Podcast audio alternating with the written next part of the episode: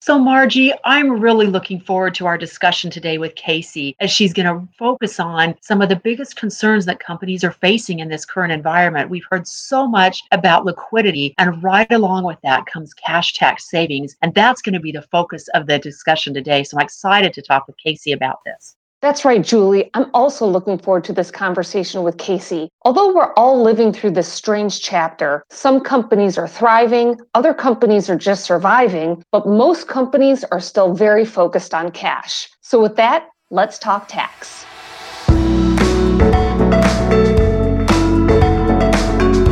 You're listening to Tap into Tax PwC's podcast series covering current regulatory, legislative, and technology hot topics through the lens of our technical leaders, as well as process and technology subject matter specialists.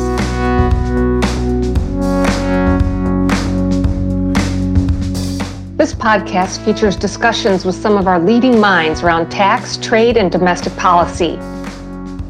Stay tuned to our regular updates and subscribe to our series to get notified as new episodes are published. Hello, listeners. This is Julie Allen, and I'm PwC's National Tax Service Market Leader. And today I'm joined by Margie Dhunjishah, PwC's U.S. Tax Reporting and Strategy Leader, and Kasey Dunn, PwC's National Practice Leader for our lead tax partners. And Kasey, it's a pleasure to have you here with us today because I know that you see a wide range of issues that our clients are facing across all sectors. So we're really grateful to have your perspective. And so, Kasey, welcome to Tap into Tax. Thanks for having me, Julie and Margie. So, Kasey, let's level set. You know, many of our clients in this current environment have been focused on liquidity, and that has been a top of mind issue for them. And we know that tax functions are being asked by the C suite to participate in an effort to reduce cost and generate cash if at all possible. And so, how are tax functions responding to this? Can you tell us what you are seeing at clients? Of course, Julie. Overall, we're seeing clients in a wide range of cash positions. Some are very focused on cash outlay, and as a result, tax functions are thinking about cash tax flows. For several months now, many clients have been evaluating cash tax opportunities, looking at NOL carrybacks, accounting method changes, and reverse income tax audits for state tax purposes. But now is really a critical point in time. Businesses are better able to take more decisive decisions on cash tax savings projects. The core reason behind that is that they're in the final quarter of the calendar year for 2020 and they have a better understanding of what the 2020 results and forecasts will look like. Whereas earlier in the year, there was quite a bit of uncertainty still out there. Now, many companies have a much better data in place to be able to implement those cash tax related actions. An important example is the NOL carryback, which was allowed under the CARES Act. This year, we have assisted many clients in filing their 2018 NOL carrybacks as well as their 2019 NOL bare bones carryback, which allowed them to get cash refunds earlier this year. Now our clients are finalizing their 2019 actual tax returns, which is allowing them to evaluate in more detail and understand that final 2019 NOL position while then projecting their potential 2020 NOL carryback. The bottom line is that now companies have better data and they should and can take a fresh look at any of those planning opportunities. You know, Kasey, I am seeing similar trends with my clients, and I think you hit the nail on the head that earlier in the year, that forecasting nobody really knew where we were going with that. But now there's a bit more certainty. So they're able to do better forecasting and, and have that play into the data that they're looking at. So it's very interesting that I think now clients that they have that additional detail, they're able to gauge what calculations they need a deeper dive and achieving proper reporting and claiming any eligible tax savings. So, Kasey, would you give us more insight and maybe some more detailed examples of what cash tax saving opportunities you are seeing clients really focus on? I'm sure that there are so many examples. So, maybe to just keep our discussion short and focused, it would be great if you could give us just a couple of ideas of what you're seeing and what the most impactful examples are. Sure, Julie. I mentioned the NOL carryback refunds. And as we work through calculating these amounts, there's a large spectrum of tax opportunities to really help companies get the most liquidity they're eligible to claim. even for companies that are not seeking NOL carrybacks, they still want to lower that out of pocket tax cost by reducing their taxable income. So I'm actually seeing several different buckets of opportunities. The first is evaluating the favorable provisions enacted in the CARES Act, which were intended to help businesses bolster their liquidity. These included provisions relating to the recovery of excess AMT credit, and taxpayers were also provided the option to use 50% ATI for the Section 163J limitation as well as to use 2019 ATI as opposed to 2020 for purposes of the 2020 Section 163J limitation. And then finally, under the CARES Act, the employee retention credits have also been helpful for companies seeking significant cash tax savings, either in the form of reduced quarterly payroll deposits or an advance payment of such credits through the IRS. The second bucket I'm seeing is a large number of Treasury regulations have been released, which provide more clarity for taxpayers, but may require taxpayers to make certain choices. Some recently released regulations provided taxpayers with the ability to early adopt certain portions of the reg, which requires modeling of those implications due to the eh, interrelated nature of all the provisions. Taxpayers may be surprised by the favorable results of these choices. So examples include the early adoption of the GILTI high tax exception for 2019 and for 2018. Under these regulations, GILTI income that is subject to the exception causes certain related expenses such as interest to be shifted into an exempt bucket. And this has a knock on effect, which could potentially impact the company's foreign tax credit utilization and other buckets. Taxpayers also may choose to early adopt the Section 163J final and proposed regulations. This choice could impact the amount of interest deducted by the taxpayer in a given year, which in turn may impact the Section 250 deduction, foreign tax credit utilization, and other items. Other regulations have also been finalized requiring companies to go back and reassess prior calculations. So, for example, more clarity was provided around the final BEAT regulations regarding the deduction waiver provisions, particularly how the waive deduction impacts the base erosion percentage fraction. A second example is a reversal of a rule in the proposed 163J reg that would have denied an add back to ATI for certain depreciation, amortization, or depletion capitalized to inventory under Section 263 Cap A. In addition, more regulations on bonus depreciation have been finalized, prompting taxpayers to revisit these deductions as they are often very significant for taxpayers. A third bucket of cash tax savings opportunities is related to accounting methods. So companies may want to identify opportunities to defer income and accelerate deductions to improve cash flow where tax rules allow taxpayers to do so. An accounting method study analyzes the timing of income, such as looking at advance payments and deductions, such as prepaid expenses, bad debt, deferred costs, and other items. The study enables the tax function within an organization to then evaluate the ability to utilize, to change, or to adopt to advantageous accounting methods or even suggest changes to underlying business terms. Accounting method planning may also achieve permanent tax benefits. So we're seeing some clients able to increase NOL carrybacks and alleviate the loss of attributes by changing methods, as well as mitigating their BEAT liability by recharacterizing their payments as cost of goods sold. Some companies also may be able to mitigate their Section 163J interest deduction disallowance by capitalizing that interest or converting SG&A type costs into depreciable base.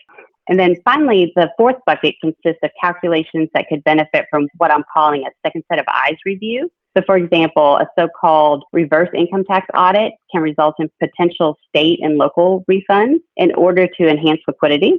A fresh set of eyes analyzes the client's tax return for state income tax, net worth tax, and other types of tax credits that often help identify and resolve industry specific positions and issues that, that clients are dealing with. Thanks, Kasey. I know that is a lot of information when I said, can you take all that's happened during our current environment and bring that down to a summary? And I think that was an excellent summary of focusing on what's happened with the CARES Act and the cash tax savings, with the regulatory changes, with accounting methods, and you know, bonus depreciation and other areas like 163J, and then really bringing it to that second set of eyes, take another review for federal and for state and local purposes to see what areas companies can have those cash tax savings. I think that was an excellent review of that. And so I think with that, we can see that there are a lot of areas that tax functions should be focusing on right now. And many are challenging to manage, both from a technical tax perspective and from a project management perspective. So, Kasey, do you have any success stories that can inspire our listeners today? You know, how have your clients turned lemons into lemonade, essentially? Actually, I do. So, one of my um, more recent success stories has been a client that was pursuing NOL carrybacks for both 2018 and 2019. While we created a bare bones 2019 carryback estimate earlier in the year to allow that cash tax refund to come in the door earlier for the company, we continued to work through the 2019 tax return and provided a more thorough data gathering and analysis considering some of the recent law changes and, and other changes that were going on, we were able to derive additional financial benefits for the client. So the team modeled out the new GILTI high tax exception and looked at Section 163J limitation regulations that came out. And combining these two items increased the NOL and actually helped eliminate the BEAT liability that the company was facing. So the modeling was critical to see how all these provisions came together and were interrelated. This wasn't an overnight kind of aha moment. It was really a journey coupled over over many months, over many weeks, and a lot of hard work to pull together and analyze these calculations. But it ended up to be a very financially productive exercise and increased NOL for the client.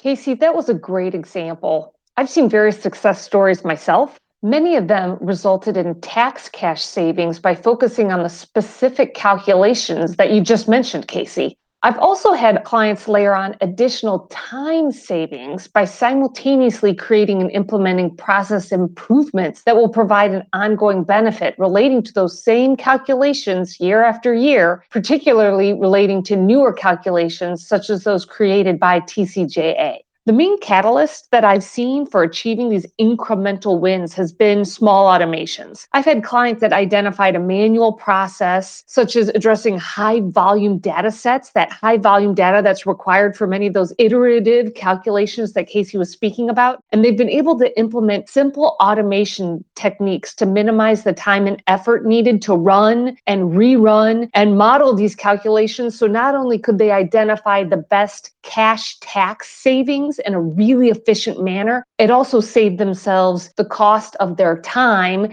because they were able to run these scenarios in a much more efficient way. So some of these small automation fixes can be implemented in a couple of days, but with a large payoff in terms of recurring the hours that were saved. So other clients I've seen implement a pilot approach where they started small on small parts or small subcomponent parts of their calculations, but then have had the ability to pivot and implement the automated approach more broadly over a period of time. So the tax functions then obtain not only the cost benefits due to these increased efficiencies, but they can also tout the fact that it did not need to purchase any additional technology or software to do so. So let's wrap up by discussing some key takeaways for clients regarding tax cash savings. So, Kasey, start us off. Based on your experiences across many industries, what should companies be focusing on?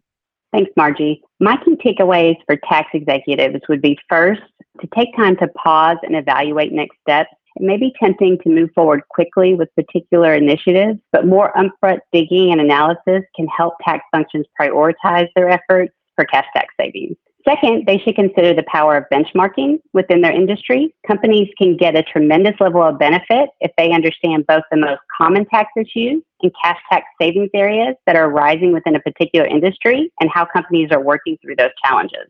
My third takeaway is the importance of modeling. For many decades, tax has had various silos where specific teams calculated their specific area, such as fixed assets or export related tax benefits, with relatively little interaction with other team members. This is difficult due to the interplay between the various provisions, which is requiring the tax function to choose a modeling methodology, which can be a third party tool, such as PwC's Beacon Platinum, or their own in house tool.